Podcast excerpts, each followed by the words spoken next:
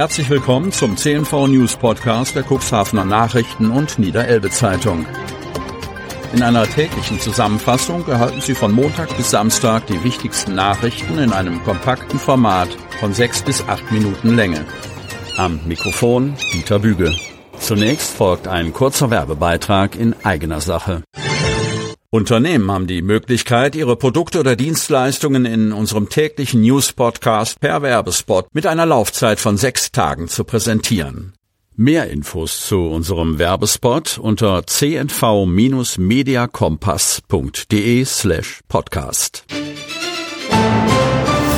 Montag, 13. November 2023. Zahlreiche Verstöße. Polizei kontrolliert Taxis und Mietwagen im Kreis Cuxhaven. Beamte der Polizeiinspektion Cuxhaven sowie der Ortspolizeibehörde Bremerhaven führten am Freitag im Kreis Cuxhaven und Bremerhaven umfangreiche Verkehrskontrollen im gewerblichen Personenverkehr durch, insbesondere bei Taxis und Mietwagen.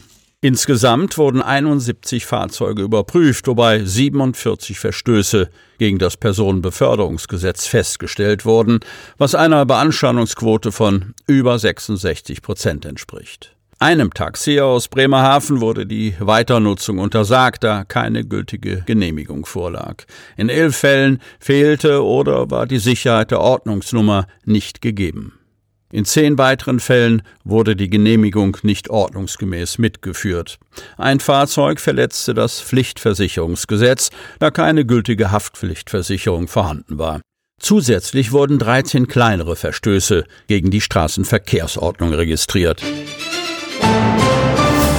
Änderungen im Ausbildungskonzept und die neue Uniform sorgen bei den Wehren für Unmut. Von Tim Fischer. Am Sonnabend begrüßte Abschnittsbrandmeister Ingo Graf die Gemeinde- und Ortsbrandmeister des Brandschutzabschnitts Cuxhaven Ost, Landhadeln, im Gasthaus Stockfisch in Moor aus Moor zur Dienstbesprechung. Es gab viel Diskussionsbedarf. Gemeinsam für Frieden, deine Feuerwehr. Mit dem Jahresmotto der niedersächsischen Feuerwehren eröffnete Graf die Dienstversammlung.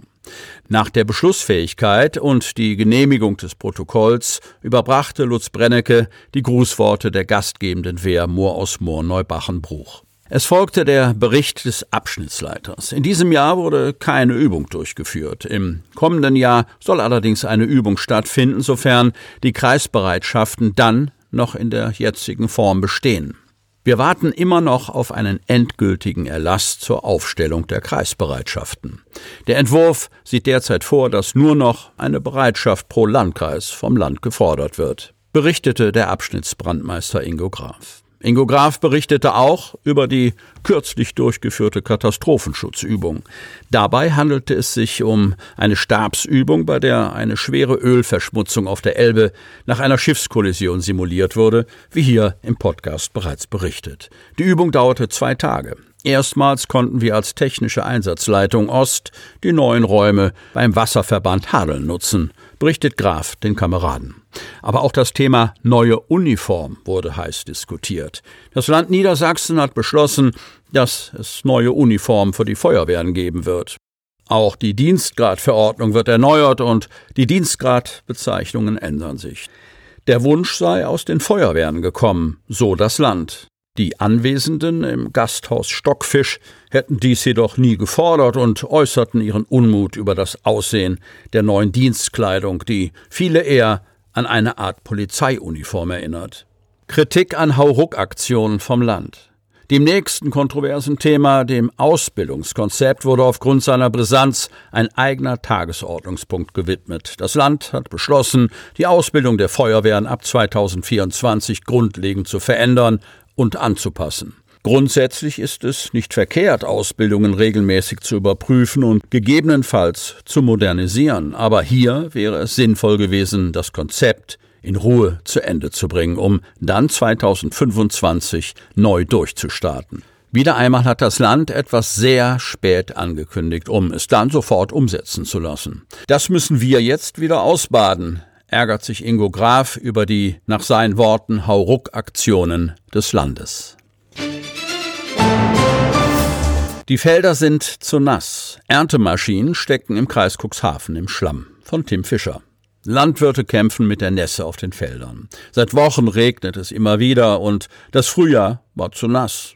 Das macht der Landwirtschaft sehr zu schaffen, wie das Landvolk Niedersachsen mitteilt. Doch warum fließt das Wasser so schlecht ab? Das Wasser kann nicht abfließen. Es ist immer noch zu nass auf unseren Feldern. Die Rüben- und Körnermaisernte kommt deshalb nur schleppend voran, beschreibt Karl Friedrich Meyer, Vorsitzender des Ausschusses Pflanzenbau im Landvolk Niedersachsen, die aktuelle Situation auf Niedersachsens Feldern. Erst nach Kartoffeln, Mais und Zuckerrüben wird der Winterweizen ausgesät, der den größten Anteil an den niedersächsischen Feldern einnimmt. Aber auch die Kartoffelernte ist noch nicht abgeschlossen.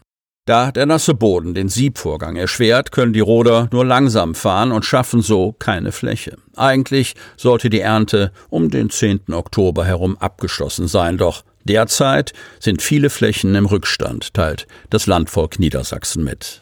Kettenfahrzeuge sind im Einsatz.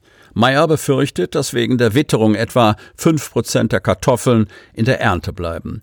Wenn die Kartoffeln zu nass geerntet werden, trocknen sie nicht richtig ab und die Lagerung kann zum Problem werden, erklärt der Ausschussvorsitzende. Gleiches gilt für den Körnermais, der zurzeit noch auf einigen Feldern im Landkreis steht.